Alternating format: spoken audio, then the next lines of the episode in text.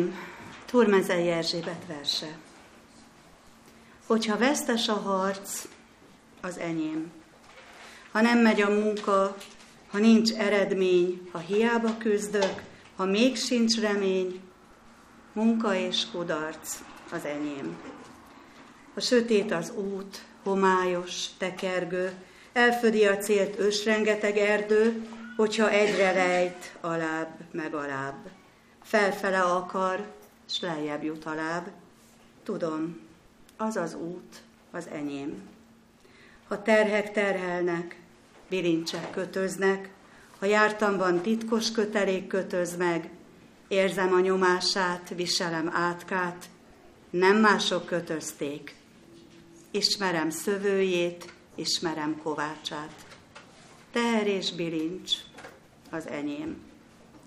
De ha bajok múlnak, sebek begyógyulnak, terhek semmisülnek, bilincsek lehullnak, ha könnyű a lelkem, boldog, szabad, szárnyal, mindig magasabbra, ha dalolva szárnyal, szabadulás, ének az övé.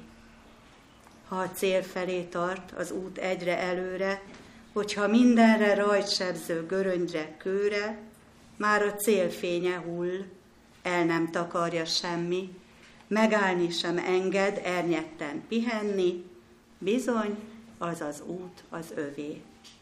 Ha áldott a munka, ha élet kíséri, ha lelkem a lelkek mélységét eléri, szemek felragyognak, bús, szomorú arcok, ha diadalmasak, dicsőek a harcok, az áldott munka, a diadalmas harc az övé.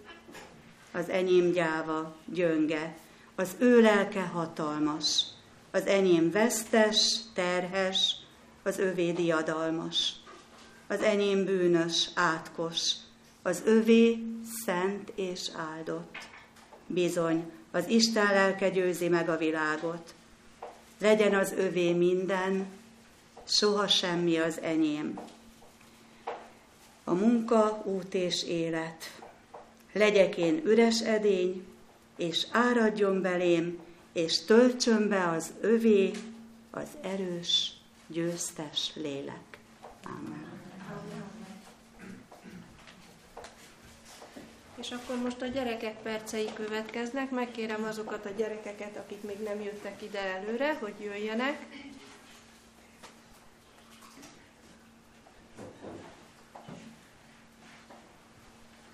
Gyertek, gyerekek!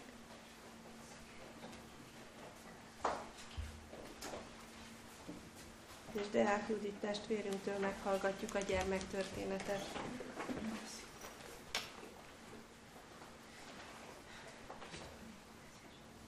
Nagyon sok szeretettel köszöntelek benneteket. Nagyon aranyosak vagytok. Most épp ezen gondolkozom, hogy ez a kisfiú, akiről én beszélek, ez körülbelül melyik korosztály lehet. Talán te és a te korosztályod közötti lehet.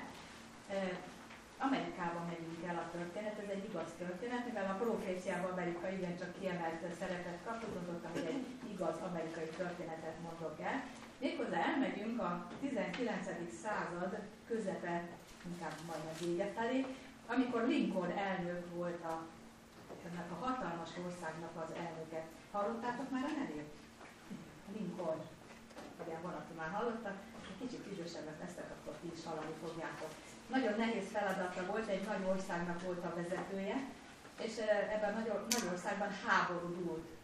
Az észak és a déli országrész között polgárháború dúlt. És egy katona, egy fiatal ember, egy nagyon fiatal ember, nézed, hogy kinek az édesapja, kinek van kicsi gyereke. Talán ahol az a pici baba van, annak olyan korú katona volt, aki háborúban volt egészen idáig, jött a hír, hogy meghalt az édesapja és a bátyja.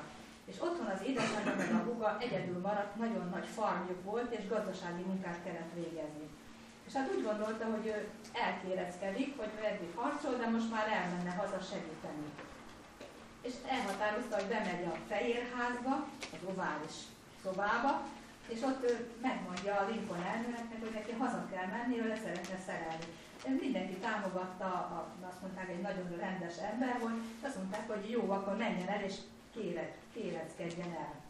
és el is indult, be is jutott egészen a, a Fehérház kapujáig, de ott az őr azt mondta, hogy a Lincoln elnök nem ér rá vele foglalkozni, mert sokkal fontosabb dolgai vannak, és kb. is látta, hogy katonaruhában menjen vissza, azt harcoljon, mert most ez az időszak van. A katona nagyon-nagyon-nagyon elszomorodott és elkeseredett, és ahogy leült a parkban, és hát azon gondolkodott, hogy most mit csinálj meg, hogy írja meg ezt haza az édesanyjának, meg a hugának. Egyszer csak arra jött egy kisfiú, mondom, nálad egy picit idősebb volt, nálad meg talán egy nagyon picit fiatalabb. És jött a gyerek, és látta, hogy rettentő szomorú katona, és odajött hozzá, hogy hát katona bácsi, mi a probléma? És akkor akármilyen furcsa hangzik, de ez a katona kiöntötte a szívét ennek a kisgyereknek, és elmondta, hogy ő milyen bajban van, és hogy ő beszeretett volna jutni a Lincoln elnökhöz, de nem tudott bejutni, be se engedték. Még meg se hallgatták, hogy miért akar oda menni. És akkor a kisfiú azt mondta, hogy gyere, megfogta a kezét, és elindultak. És amellett az őr mellett simán átmentek, aki nem engedte be, gondolta, hogy valahogy nem figyelt oda. De hogy mentek bejebb, egy csomó katonával találkoztak, meg emberekkel, civilekkel, és senki nem szólt semmit, a kisfiú csak vitte, vitte, és végül bejutott az ovális terembe, ahol az édesapja ott a külügyminiszterrel éppen ott tárgyalt, beszélgettek hát a csatáról. És akkor mondta neki a, a, ennek a kisfiú, hogy Todd, azt mondja, hogy szervusz, miért jöttél? És azt mondja, a barátom szeretne neked valamit mondani. Ugye ő volt a kisfiú ennek az elnöknek, a Lincoln elnöknek, Látjátok, a, abban az időben is, ha Jóisten valamit el akart érni, akkor megoldotta különleges módon, és akkor elmondta a katona Lincoln elnök, hogy ő nagyon szívesen harcolt eddig a hazájáért, de neki most már haza kéne menni. És a Lincoln elnök szépen hazaengedte, úgyhogy kapott egy papírt arról, hogy ő most hazament és a farmján gazdálkodhat. És tudjátok, ahogy ez a kisfiú vezette ezt a katona embert, és mindenhova bejutott, ugyanez a kép van az, hogy Jézus Krisztus ahogy vezet bennünket, ugye még énekeltük is, hogy a kezét is foghatjuk, ilyen módon vezet minket az atyához, a senki sem nem mehet az atyához, hanem csak általa. Tehát amikor nekünk nagy bajunk van, akkor mindig Krisztushoz forduljunk, az, atyá, az atyához és a rajta keresztül Krisztus nevében, mert ő minket bevisz olyan helyre, ahova nem tudnánk eljutni nála nélkül soha. Úgyhogy amikor majd a mennybe jutunk, akkor jusson eszünkbe ez a dolog, hogy mi nem egy ovális terembe jutottunk be, hanem magába a mennybe, és a mennyei atya szín elé járulhatunk. Úgyhogy ez mindig jusson eszetekbe, hogy, hogy nektek is nagyon sok feladatotok van. Ha nem tudtok esetleg így kézen fogni valakit, mert nem elnök az édesapátok, akkor imádkozzatok azokért az emberekért, és az ima végén mindig mondjátok, hogy Jézus nevében, és akkor Jézus kézen fogja azt az illetőt, akiért imádkoztok, és oda viszi a mennyei atya színe elé. Köszönöm, hogy. Köszönjük szépen. Gyerekek a helyetekre mehettek.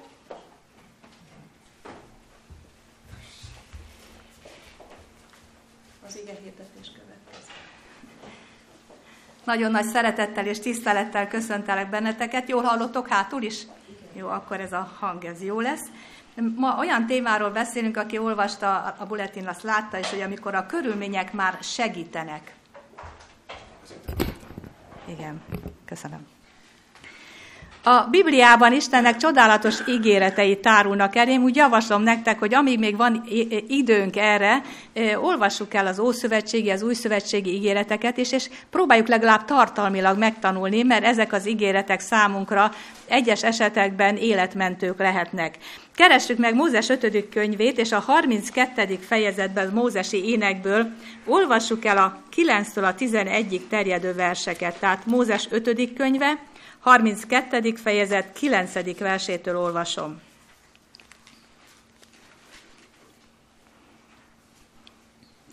Mert az Úrnak része az ő népe, Jákobnéki sorsa jutott öröksége. Puszta földön találta őt, Zordon sivatag vadonban, körülvette őt, gondja volt rá, őrizte, mint a szeme fényét. Mint a fészkén felrebenő sas fiai felett lebeg, kiterjeszti felettük szárnyait, felveszi őket, és tollain emeli őket. Azt olvassuk, hogy az, az Úrnak mi vagyunk az öröksége. Egy kicsit ezen ugye el is szomorodtam, hogy mondom, szép kis öröksége van az Úrnak, de ha belegondoltok, az Úr már úgy lát minket, ahogy majd elkészülünk. És akkor ilyen értelemben mi koronakövek leszünk majd az ő koronáján, hogyha hozzáteszem, ha elkészülünk, rajtunk múlik. És azt olvassuk, hogy, hogy része vagyunk, tehát mi a népe vagyunk, és szám, számára annyira fontosak vagyunk, úgy olvastuk, hogy mint a szeme fényét úgy őriz bennünket. És ez nagyon érdekes, ami valami nagyon hangsúlyos a Bibliában, akkor az ismétlődik. És Zakariás könyvében, a második fejezetben szintén olvashatunk arról, hogy aki titeket bánt, az ő szeme fényét bántja.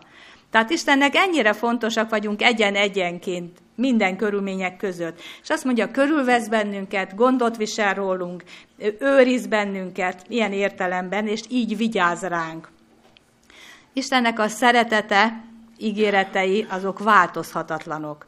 Ma ugyanúgy érvényesek, mint amit annak idején elmondott, és amit leiratott a profétáin, az evangélistáinkon keresztül. Ő azt kéri Jakab levelében, hogy közeledjünk hozzá, és még ez sem úgy történik, hogy én elkezdek közeledni, hanem ő vonz engem magához, és ha nem állok ellen, akkor közeledni fogok hozzá, és ő is közeledni fog természetesen hozzám. Hogyan gondoskodik rólunk Isten a mindennapokban? Szerintem, ha most bárki elmondaná az élet történetét, regényeket hallgatnék itt az Isten jóvoltáról, de egy nagyon-nagyon fontos, és ezt általában tudjuk is, tehát tisztában vagyunk, csak jó lenne, és ezért imádkozzunk, hogy minden körülmények között tisztában legyünk vele. Ugyanis bármi történik velünk, bármilyen körülmények közé kerülünk, minden, minden Isten kezéből származik, tehát minden Istentől származik. A körülmények ugye ez egy ilyen összefoglaló gyűjtő fogalom, mi minden tartozik abba. Beletartoznak a kísértések. Ugye kísérteni engem akkor lehet, ha állok valamibe, és az ördög azt mondja, hogy elessek. Tehát a vonzódás valami rossz felé beletartozik a körülményekbe. Beletartoznak a nehézségek is. A nehézségnek nevezzük azt, amikor fizikai, lelki plusz erőfeszítésre van szükség, hogy a körülmények között meg tudjak állni. És maga a körülmény kifejezés is ezen belül azt jelenti, hogy jólét van, vagy szegénység, gazdagság, vagy, vagy, vagy betegség. Tehát mind olyan dolgok, amik pozitív és negatívan befolyásolják az életünket. Tehát ezek mind a körülmények címszó alatt vannak, és akkor még egyszer idézem az előbbi Ellen White idézetet, bármi történik velünk, bármilyen körülmények közé kerülünk, minden Istentől származik minden élmény, minden körülményt a javunkra használ föl, persze, ha mi is együttműködünk ebben. Ellen White-nak van egy kötete, nem tudom, ismeritek-e, egy kék színű két kötet, ez egy gyűjtemény, összegyűjtötték az értelem, jellem és egyéniségről szóló részeket, amit, amit erről írt. És ennek a második kötetében az 514. oldalon a következőket lehet találni ez a cím ennek a résznek, hogy Isten ismeri az értelem működését. Na persze, hogy ismeri, hát ő teremtette. De ezt csak most én tettem hozzá.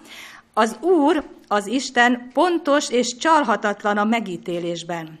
Ismeri az értelem működését, az általa alkotott ember elveit, és hogy pontosan miként hatnak rájuk az elébi jövő dolgok, és miként viselkednek minden kísértésben, mely megpróbálhatja őket, és minden körülmény közt, amelybe helyezve vannak.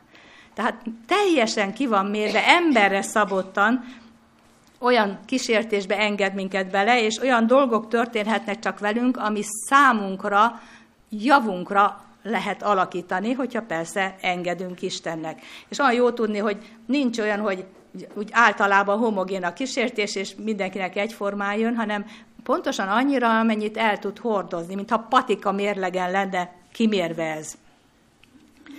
Isten tehát pontosan ismer bennünket, ismeri a mai állapotunkat, ismeri, hogy ma mit engedhet meg az életünkbe, és hogy holnap mit engedhet meg. Tehát mindenekből leszűrhetjük, hogy Isten minden időben, minden körülmény között az irányítása alatt tart bennünket. És akkor most előhoznám még egyszer azt a harmadik verset a sasról. A sas tudjátok, hogy ott fönt lakik, fent a legmagasabb sziklák tetején, és amikor meg kell tanítani a kis fiókáit, hogy repüljenek, akkor bizony azt kell tennie, hogy kibukdácsolnak a, a fészekből.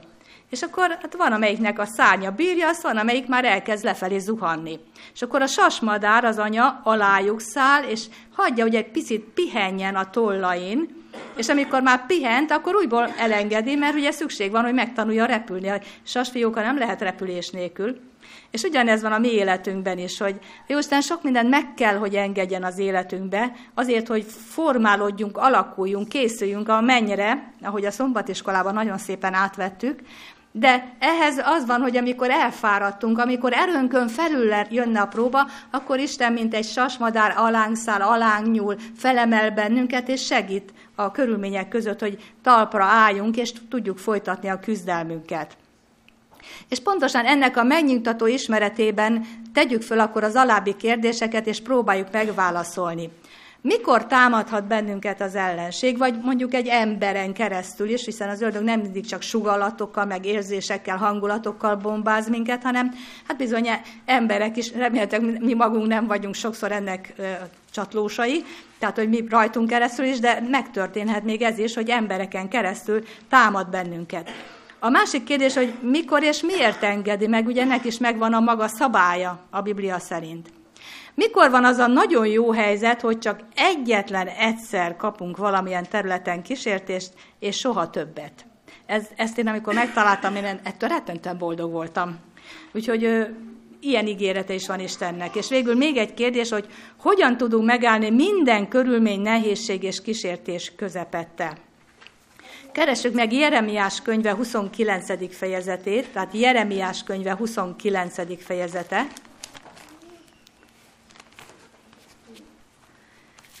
És ott olvasom a 11. verset. Ez egy csodálatosan szép ígérete megint Istennek. Mert én tudom az én gondolataimat, amelyeket én felőletek gondolok, azt mondja az Úr. Békességnek és nem háborúságnak gondolata, hogy kívánatos véget adjak néktek.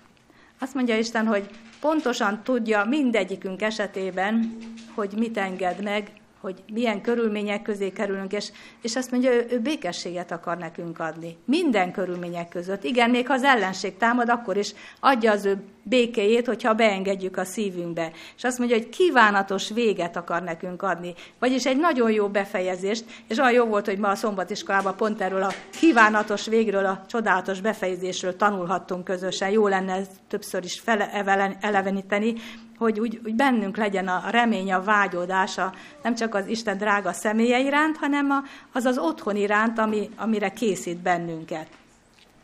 A Úr tehát azt akarja, hogy mindig boldogok legyünk, és azzal vigasztal, hogy bármi történik velünk, akkor is az ő, ő benn lakik a szívünkbe, és a külső háborúság közepette is ben, belül békességet ad. Na akkor nézzük, hogy mikor támadhat az ellenség. Jó volt ezt előre mondani, mert most amit mondok, tudjátok jól, de amikor kimondja az ember, egy kicsit úgy nehéz el, elviselni. Amikor a leggyengébbek vagyunk, akkor támad.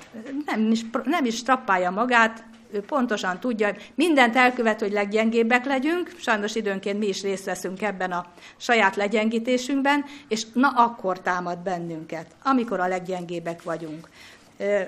Ez ugye fizikai gyengességről van szó természetesen, és nézzük meg rögtön, hogy milyen ígéret társul hozzá amikor elfogyott a fizikai erőnk, amikor betegek vagyunk, kialvatlanok vagyunk, ugye? Tehát amikor, amikor úgy nehéz hordozni saját magunkat, beszélek az idősebb korosztályról, mert ugye maga az idősebb korosztály kort is elviselni nehéz, de lehet, hogy a fiatalok a saját iskolai történeteikkel ugyanezt mondanák. Máté Evangélium a 26. fejezet 41. versét kérem, hogy keressük meg. Tehát Máté Evangélium a 26. rész 41. verse. És itt nézzük meg, hogy milyen ígéret kapcsolódik ez. Tehát mire figyelmeztet minket Isten Jézuson keresztül. Azt mondja, hogy, tehát még egyszer Máté Evangélium, 21. fejezet, 26. fejezet, 41. verse. Vigyázzatok és imádkozzatok, hogy kísértésbe ne essetek, ugye ne essünk el, mert jó lehet a lélek kész, tehát készséges, a lélekkel győznénk, ha győznénk, ugye Isten segítségével, de a test erőtelen. Azt mondja, vigyázzatok, az azt jelenti görögben, hogy legyetek éberek. Tehát ez egy folyamatos ima küzdelmet jelent, hogy én minden körülmények között Isten felé forduljak, és Istennel legyek közösségbe, és beszélgessek, imádkozzak vele, ugye beszélgessek, Azt mondja, mert hiába van az, hogy én olyan, olyan vágyam van Isten eljárásra, olyan, olyan nagyon szeretnék úgy élni, ahogy ő szeretné. De azt mondja, a test erőtelem. Jézus 40 napi bőjt után kereste meg az ellenség, az ördög, ugye eljátszva, ahogy ő is, mintha egy angyal, egy szép angyal lenne. Illést akkor, amikor több kilométert futott Jezreel palotájáig, a bőrig ázott ugye az esőben, ami három és fél év után végre leszakadt az égből. És ö, olvashatunk még más hasonló esetet is, meg a saját életünkben is tudjuk, hogy mikor támad a legjobban az ellenség. De mivel mindent Isten kezéből vehetünk, ezt a mindent ezt jegyezzétek meg, akkor nézzük meg, hogy mikor engedi meg Isten a kísértéseket. Mikor? Amikor a lélek készséges. Tehát nem amikor már lelkileg is teljesen a padlón vagyunk, hanem amikor előtte jó állapotban voltunk, amikor vele vagyunk, amikor éppen egy győzelmen vagyunk keresztül. Győzelmet arattunk vele, és Isten újból egy kaput nyit egy újabb győzelemre. Tehát lehetőségünk van arra, hogy itt is meg tudjunk állni. Ugye Jézus 40 napi bőjt után támadta meg, de előtte végig az atyával volt 40 napig. És vele volt kapcsolatban. Jó lehet, hogy végre nagyon megéhezett, ugye el tudom képzelni, hogy az összes sejtje étel után kiáltott, de mégis előtte az atyával volt közösségbe. Aztán Illésnél is elmondhatjuk, hogy Illés és mit élt át, mielőtt jött volna a nagy kísértés. Hát ő, ő a legnagyobb csodát élte át, hogy ott volt Izabelnek a bál profétái, meg papjai, és ők nem tudtak győzni, és az ő egyszerű imájára Isten megindította az esőt az égből. Tehát olyan csodát élt át, hogy a nép kiabált, hogy az Úr az Isten, és Akháb is, a király is, ugye Izabel hát férje, is azt mondta, hogy az Úr az Isten. És akkor ő úgy gondolta, hogy most már minden rendben lesz, most már minden úgy halad, ahogy kell. És aztán megnézhetjük, hogy például Ábrahám esetében is mikor engedte meg Isten a kísértést. Akkor, amikor elindult ugye Pazar fényűző otthonából, és elindult Kánaán felé, és teli volt az Isten ígéretével. És haladt, ugye elég jó körülmények között haladt az ő társaival, az ő családjával együtt de mindegyiknek a kísértés pillanatában kapu nyílt a győzelemre. Jézus azért győzött, mind a három sátáni kísértés közepette, mert magára az atyára bízta magát. És úgy belegondoltam, hogy ezt, amikor csak úgy átveszük és felületesen gondolkodunk róla, akkor nem tudjuk átélni azt, hogy Jézusnak el kellett viselni, hogy a sátán megfogja őt. Ugye ő, mint hatalmas Isten, amikor nem emberi formátumban volt, ilyen törékeny emberi formátumban, akkor, akkor ő hatalmasabb volt, mint a teremtménye Lucifer maga, aki sátánnál lett. És amikor sátán ugye a hatalmas nagy angyal megfogta őt, és felvitte egy magas hegy tetejére, vagy fölvitte a templomtonyára, akkor neki el kellett viselni, hogy fogja őt. Ugye a kezében van, mintha, mintha ő csak egy kis bábú lenne. És és Jézus nem tiltakozott, elhordozta, mert mindent az atya kezéből vett, és ezért győzött. Illés azért bukott el, mert levette a szemét Istenről. És nézzétek meg, minden bukásunk itt kezdődik. Amikor megérkezett Jezreel palotájához, beburkolózott gondolom a jóvizes köpenyébe, valószínűleg nem vízhatatlan volt még abban az időben, és lefeküdt aludni, halálosan kimerült volt az egész napi Kármel hegyi nagy küzdelem után. És amikor fölébredt, és ezért jó előre imádkozni, megjelent Izabel követe, és azt mondta, hogy ugyanaz fog vele történni, mint ami történt az én papjaimmal és profétáimmal. És abban a pillanatban levette a szemét Istenről, és futott, menekült. Sokszor gondoljuk azt, hogy hát persze, hát nagyon fáradt volt, meg hány kilométert futott, meg, meg milyen körülmények után volt, de volt egy gondolata, amit megengedett magának, és erre nagyon vigyázzunk, a következtetéseinkre nagyon vigyázzunk. Ő azt következtette, és logikailag teljesen tiszta következtetés volt, látszólag, hogy most már reformáció lesz, most már minden rendben van, mert az egész nép azt kiáltotta, hogy az Úr az Isten, még Akháb is becsatlakozott ehhez, most már, most már majd Jézabel is át fog állni. Hát nem így történt. És azért vigyázzunk, hogy ne vonjunk le következtetéseket. Bármilyen kedvező, reményteli a helyzet, akkor sem, mert csalódáson fogunk meg, meg keresztül menni. Isten megengedte azt, hogy Izabel ezt mondja, és neki ha, ha nem hitte volna ezt, és nem ez lett volna a szem előtt, akkor nem, nem esik ekkorát, nem bukik ekkorát. Levette a szemét Istenről, és Jézabel kezéből vette a sorsát. Amikor emberek kezéből vesszük a sorsunkat, akkor mindig elbukunk. A hitünket elveszítjük, és elbukunk. Ábrahám győzött, és azért győzött, ugye ne felejtsük el, hogy ahogy beért Kánán földjére, és most már az ígért földön volt, hatalmas éhínség támad, de hatalmas. Úgyhogy mindenki őt nézte, hogy most akkor ő mit fog csinálni. És hát nagyon komolyan imádkozott, de Isten most nem szólt hozzá. És mivel nem lehetett az emberre és az állatokra tekintettel kellett lennie, lement Egyiptomba, de csak olyan célral, hogy majd jövök vissza, csak ideiglenesen, amíg az éhínség el nem múlik. Csak hogy Egyiptomban itt eddig győzött, ott ő is elbukott. Mert eszébe jutott az, hogy őt az feleségére, aki nagyon szép ábrázatú volt, meg fogják ölni. És emberek kezéből vette akár a fáraó, vagy a főemberi, vagy az ottani katonák kezéből az életét, és levette a szemét Istenről, pedig Isten megígérte, hogy tőle lesz gyereke. Ugye, ő neki lesz gyereke, és az ő szép feleségének lesz gyereke. Mikor győzünk? Amikor bízunk Isten ígéretébe a láthatókkal szemben is, és nem emberek kezéből veszük a sorsunkat. És mikor bukunk el? Amikor olyat várunk Istentől, amit nem ígért meg ez sajnos ez elég gyakran az ember így kilogikázza és kikövetkezteti. Jusson eszünkbe a Dániel három társa, aki azt mondta, hogy ha nem tenné is. Ha ez bennünk van, hogy nem tenné, akkor nem fogunk csalódni soha. És akkor bukunk el, ha a mennyeiről levesszük a szemünket, és nem hisszük el, hogy minden Isten kezében van, minden Isten irányítása alatt van, még az ellenségeinknek a mozzanatai, mozdulatai is. Isten előre kiszámolta, a megváltási tervébe benne van, és ezek mind, mind a végső győzelmünkhöz vezetnének el, hogyha nem vettük volna le a szemünket Istenről. És most jön az a kérdés, amivel mondom, ne, én is nem olyan rég találkoztam, és ugye egy kicsit sajnáltam is, hogy de hogy nem hamarabb olvastam. Mikor történik az, hogy egy bizonyos területen csak egyszer kísért meg az ellenség? Nincs joga többször, csak egyszer. Rivient Herald 1899. május 9-i számában olvastam, idézem.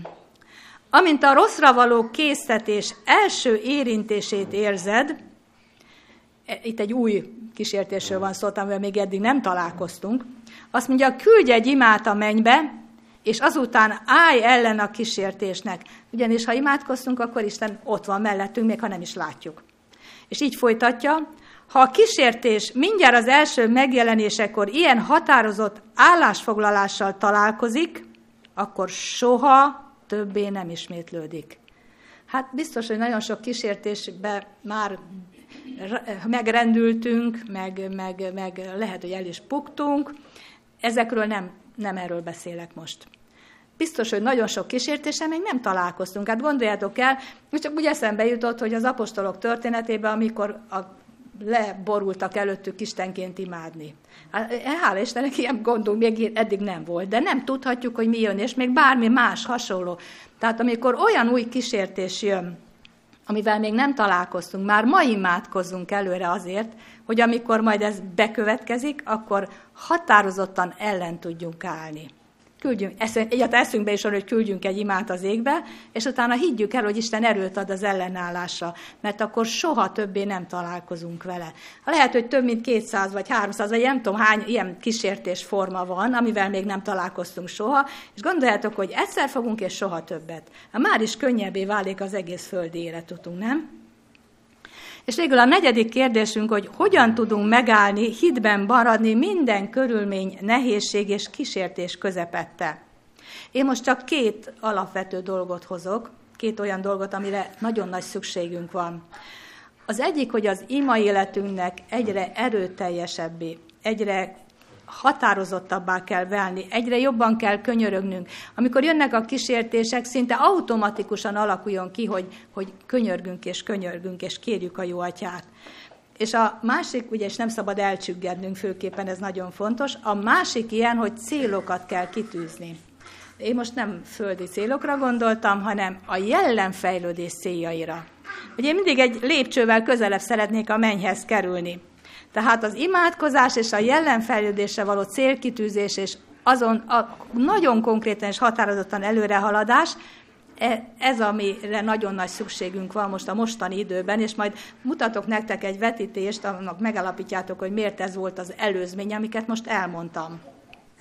Minden mostoha körülmény, munkahelyi, családi, gyülekezeti, és még soroljátok szomszéd, bármi jellegű, azt mondja, hogy nem szabad, hogy meghátrálásra késztessen bennünket, persze ne földi csatározásra vagy vitára gondoljatok, keresztény módszerre, ugye, hogy szeretettel fordul még az ellenség felé is, azt mondja, hanem döntésre sarkaljanak bennünket, hogy leküzdöm az akadályokat.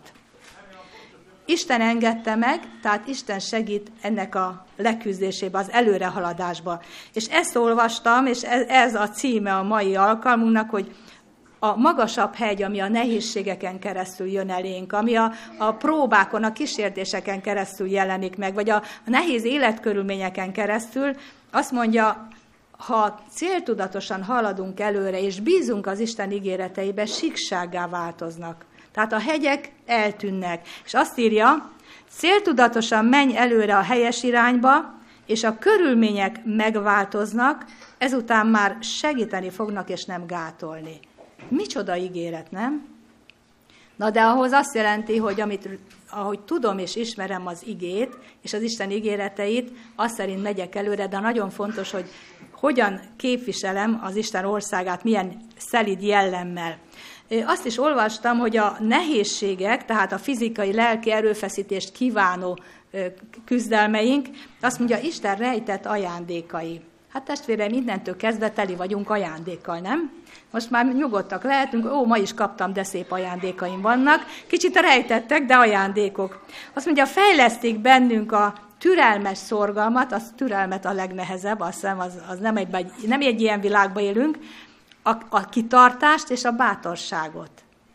És még valami, mi történik akkor, ha panaszkodás nélkül állunk meg? Itt most nem az, a panaszkodás nem azt jelenti, hogy én elmondom a testvéremnek, hogy húha imádkoz, értem, mert bajba vagyok. Ez nem ezt jelenti. A panaszkodás azt jelenti, hogy én nem túlzom el a helyzetemet, nem kezdem sajnáltatni magam. Tehát ha a panaszkodás nélkül állok meg ezek között a körülmények között, szeliden fogadom, és az Isten kezéből fogadom, azt mondja, akkor Isten eltávolítja belőlünk a Krisztustól idegen vonásokat.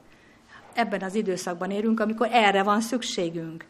És ugye a körülmények, a nehézségek és a, a megengedett kísértések után most nézzünk meg egy bizonyságtételt, és csak ezután mertem nektek megmutatni, mert ez nagyon komoly, ez a bizonyságtétel. Úgyhogy most egy kicsit vetitek nektek.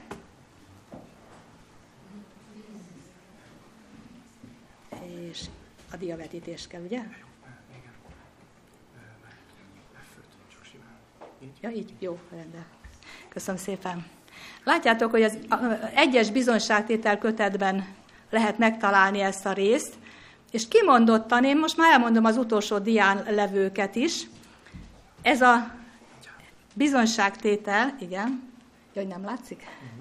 Meg kell a másolás, nem?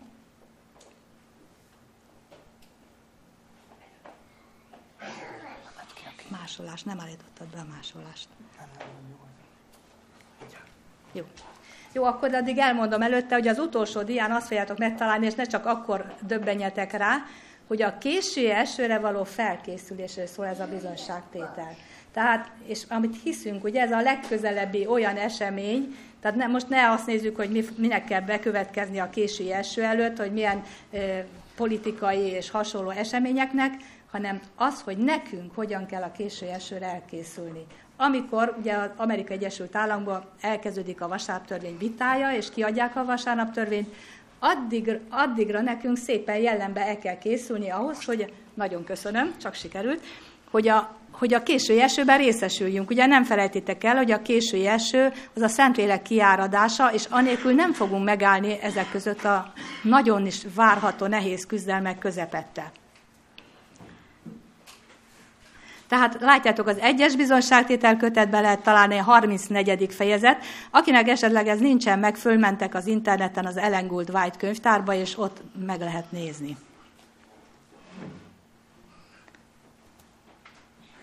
Azokat emeltem ki sárgával, ahogy haladunk előre. Tudjátok olvasni? Látható? Azt olvassuk, hogy Isten lépésről lépésre tovább vezeti népét. Együtt is vezet bennünket, mint egyházat, mint népet, de természetesen a népek közé tartoznak azok is, akik kint vannak, és még nincsenek az egyház kebelében, és mindenkit együttesen vezet tovább, azt mondja, hogy persze a maga világosságához mérten, mert ha valaki már tudja, hogy itt kéne lenni, és nincs itt, akkor az, az elég nagy baj. És azt mondja, próbára tevő pontokhoz vezet, viszi őket, hogy felszínre hozza, mi lakik a szívükben. Vagy így is mondhatom, mi lakik a szívünkbe. Tehát olyan helyre vezet bennünket Isten, természetesen ezt meg lehet előzni, testvérek.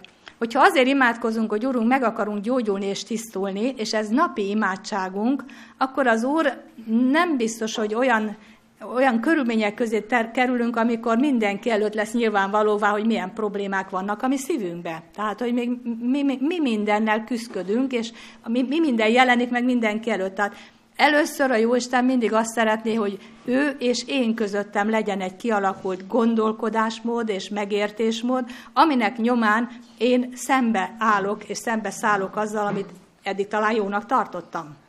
Ha nem, akkor történik az, hogy Isten nyilvánosan is megengedi.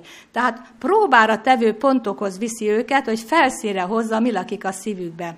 Van, aki megállja a helyét az egyik ponton, de elbukik a másikon. Minden előre haladottabb ponton, tehát ugye Isten nagyon-nagyon kegyelmes ebben is, hogy nem fog engem olyan magas szint elé állítani, amíg az alacsonyabb szintet nem ugrottam meg. De azt mondja, hogy amikor már sikerült, akkor előre haladottabb ponton megvizsgál, és kipróbálja őket, és figyeltek, minél kisé alaposabban.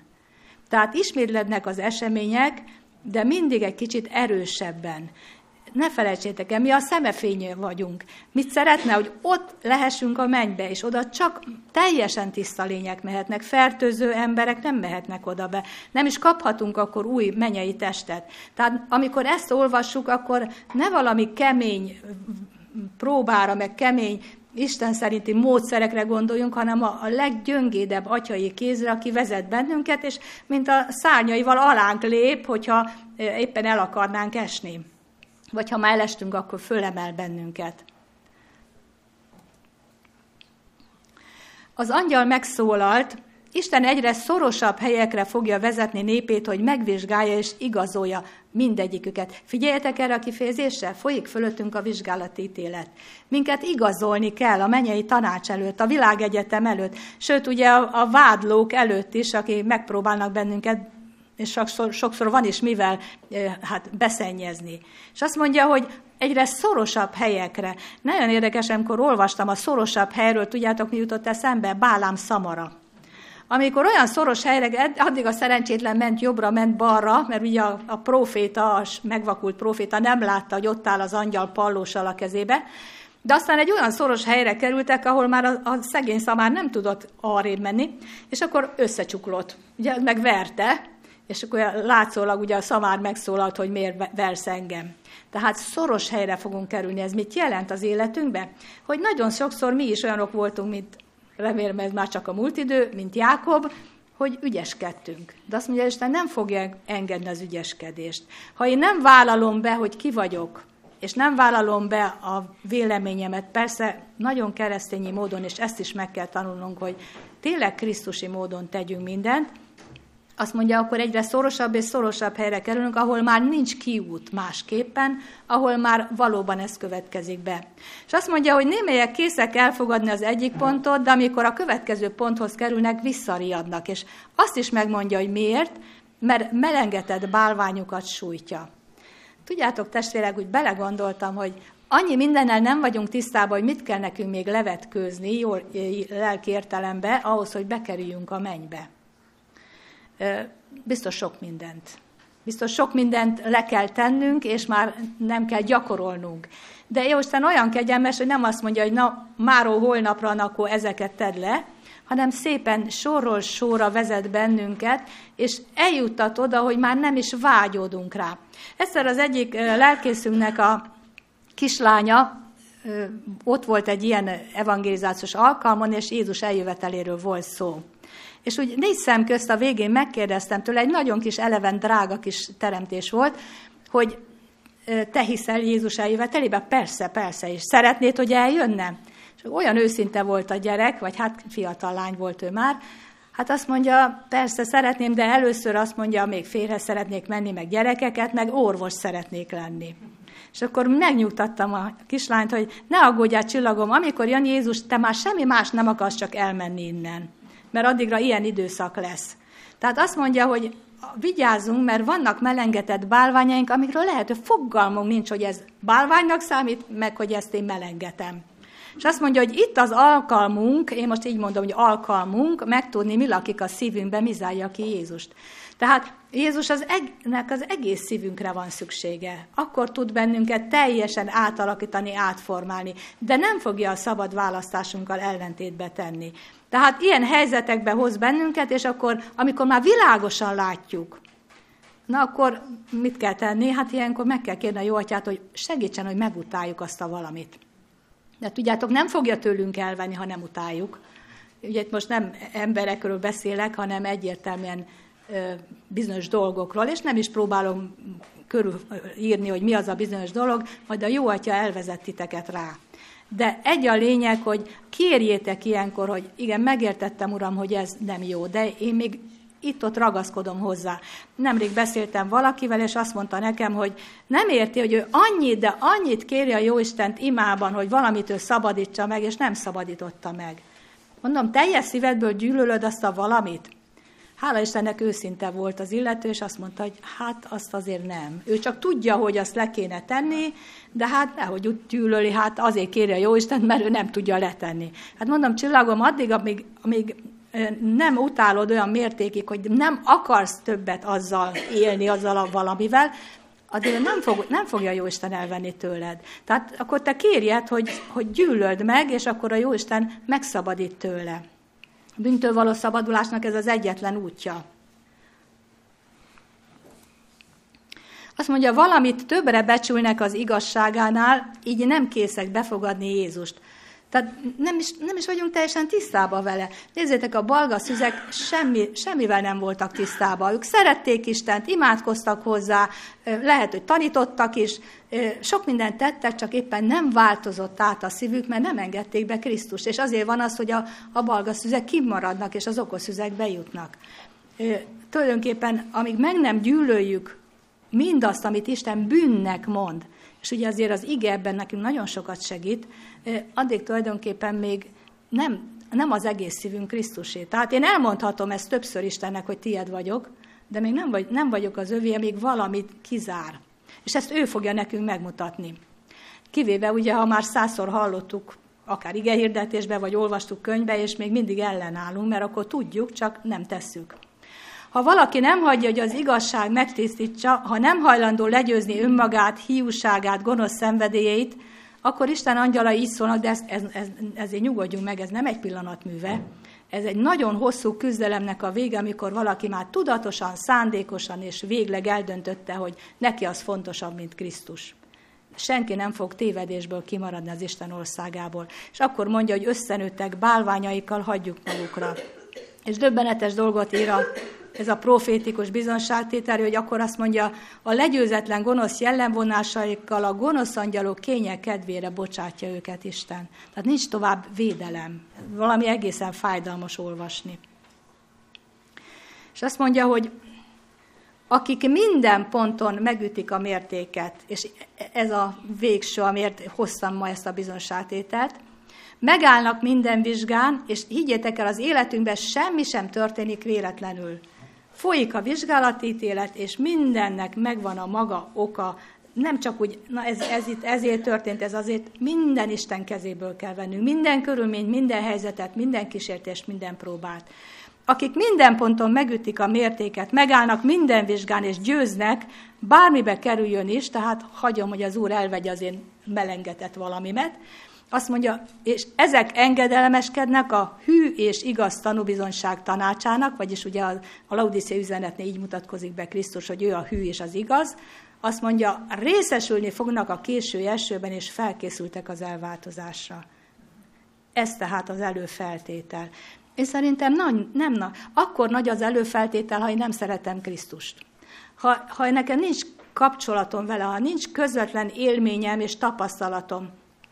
És azért javaslom nektek, hogy imádkozzatok, és menjetek úgy szépen majd haza, bármikor, nem most nem ez a mai feladat, de jó lenne, minél hamarabb, és összeírnátok, hogy milyen tapasztalataitok vannak Istennel. Mert lesznek olyan nagyon nehéz helyzetek, amikor ezeket elő kell vennünk, és végignézni lépésről lépésre, hogy hogy segített engem meg Isten. Itt most nem ugye, mert minden nap megköszönhetjük, hogy levegőt tudunk venni, meg hogy van ennivalónk, meg van följöttünk valami, ami, tehát lakásunk és minden többi, ellentétben Jézus, akinek nem volt a fejét hova lehajtani, nem erre gondoltam, hanem olyan konkrét események, amit emlékszünk, hogy ez történt velünk. Lehet, hogy nem minden jut azonnal eszetekbe, Csináljatok egy skiccet, egy vázlatot, és talán írjátok össze, mert erre így írja Ellen White, nagyon nagy szükségünk lesz, amikor nagy támadásban lesz majd részünk. Úgyhogy ezt kérem tőletek, hogy amikor jön egy nehézség, egy próba, akár a családon belül, akár a gyülekezeten belül, akár az egyházon belül, akkor jusson eszetekbe, hogy Isten ezt számotokra megengedte, személyesen számotokra, és azt szeretné, hogy előre haladjatok, és győztesek legyetek, és hogy egész szívünket betölthesse Krisztus. Mert ha már Krisztus teljesen, a szívünk minden zugában, bennünk él, agyunkba, idegrendszerünkbe, velünk van, azt mondja, akkor Isten ránk árasztja a késői esőt. Amit ugyan nem fogunk pontosan tudni, csak olyan erőnk és hitünk lesz majd abban az időben, hogy képesek leszünk az üldözések ellenére is megállni, és ha valakinek megadja azt a kegyelmet, hogy megélheti Jézus eljövetelét élve, akkor pedig azt mondja, az elváltozása is felkészül, ahogy olvassuk, vagyis megkapja a mennyei testet. Egyszer valaki tőlem kérdezte, hogy fájni fog az, az amikor mennyei testünk lesz. Mondtam, hogy hát az lesz életünk legszebb pillanata, az nem fájni fog, az, az nagyon-nagyon jól fog esni. Úgyhogy én ezt a, ezt a mai, tehát tulajdonképpen emiatt a bizonságtétel miatt hoztam ezt a mai gondolatmenetet. Nagyon kérlek benneteket, hogy hajtsuk meg a fejünket Isten előtt, hogy el tudjuk fogadni a pontról pontra való vizsgálatot, és ha valahol nagyon fáj, mint amikor a fogat ugye csiszolják, és egyik helyen jobban fáj, akkor jusson eszünkbe, hogy ott vagyunk a leggyengébbek, és ott kell, hogy a Jóisten a legjobban elkészítsen bennünket. Amen.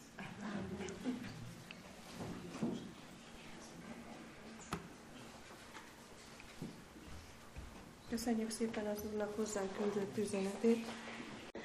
Menje, édes jó atyánk! Mi hálával köszönjük, hogy te fölöttünk tartott kezedet. Tollaiddal befedezel minket, és alánk is repülsz jelképes értelemben, amikor erre szükségünk van. Köszönjük, Urunk, hogy olyan nagyon sok tapasztalattal rendelkezhetünk, hogy olyan sok mindenért adhatunk folyamatosan hálát neked.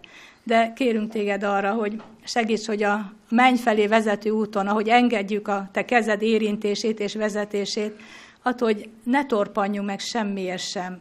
Attól, hogy amikor pontról pontra vezetsz bennünket, és végre szeretnéd, hogy minél hamarabb eljöhessél értünk, és magadhoz vegyél bennünket, előtte teljesen meg kell tisztulnunk, és olyan sok mindenről nem tudjuk még, Urunk, hogy az is, az, az, abban is meg kell tisztulnunk. Köszönjük, hogy felhívunk a, felhívod a figyelmünket arra, hogy ott engedsz meg kísértést, ahol a leggyengébbek vagyunk, pontosan azért, hogy gyógyuljunk, hogy alakuljunk, formálódjunk a te szent kezed alatt. És köszönjük, Urunk, hogy azt is megérthettük, hogy vannak olyan kísértések, amit csak egyetlen egyszer engedsz meg, hogyha rögtön határozottan ellenállunk. Már most imádkozunk ezekért, Uram, hogy amikor ilyen helyzetbe kerülünk, valami újdonság jön, valami meg nem szokott eszünkbe jusson imádkozni, és nagyon határozottan ellenállni, hogy soha többet ne ismétlődjön meg. Köszönjük, hogy azt is megértettük, hogy a nehézségek, amit nem biztos, hogy mindig így veszünk, a te rejtett ajándékaid. Attól, hogy ezt ne felejtsük el. És add meg kegyelmedbe, hogy esünkbe jusson, hogy pontosan ezzel akarsz megerősíteni bennünket, és felkészíteni a veled való találkozásra.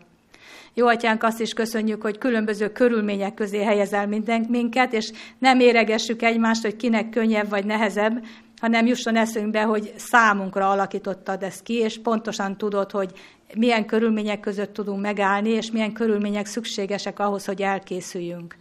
Köszönjük ezt a profétikus bizonságtételt is, amiben megmutattad, Urunk, hogy most ebben az időszakban élünk, amikor pontról pontra vezetsz bennünket, és vizsgáztatsz bennünket, de olyan jó, hogy benne van, hogy, hogy igazolhass minket a mennyei tanács előtt, hogy, hogy, hogy valóban alkalmasak vagyunk, és nem vagyunk fertőzöttek, be, be lehet minket engedni majd a mennybe. Köszönjük, Urunk, hogy nem tőle, tőlünk várod ezt, hanem véges végig velünk vagy, és véges végig Te kísérsz bennünket, és majd Te fogod a kezünket, amikor beléphetünk a menny kapuján is. Kélek így állj meg bennünket, Te tudod, hogy milyen körülmények között élünk, te tudod a legnagyobb próbáinkat, te tudod, hogy milyen melengetett bálványaink vannak, amiről talán fogalmunk sincs, és nagyon szépen kérünk téged, hogy ad, hogy szeretettel és kitartással, türelmes szorgalommal és bátorsággal harcoljuk meg a kitűzött célt, és ad, hogy ne felejtsünk el jellemben fejlődni akarni, és ne felejtsük el azt sem, hogy véges végig te vagy a tanítónk, a mesterünk, a vezetőnk, és végül te leszel, a, aki fogadsz is majd bennünket. Kérünk téged ezért, hogy állj meg bennünket, és a kegyelmedből ad meg, hogy a késő első csodálatos cseppjei, azok mindannyian, mindannyiunk részesüljünk belőle, és mindannyiunkat felüdíthessen erre az utolsó végső küzdelemre. Hiszük, Urunk, hogy ennél jobb és hatalmasabb és tökéletesebb megváltási tervet nem tudtál volna elkészíteni, és ennél irgalmasabb és szeretőbbet sem. És attól, hogy ne felejtsük el, hogy aki minket bánt, az az ő szemefényét bántja. Attól, hogy így vegyük a kezedből a nehéz helyzeteket. Jézus nevében kértük. Amen. Amen. Istennek népe, áldjon meg téged az Úr, és őrizzen meg téged. Világosítsa meg az Úr az ő orcáját te rajtad, és könyörüljön te rajtad. Fordítsa az Úr az ő orcáját, terejád, és adjon békességet néked. Amen. Amen. És talán még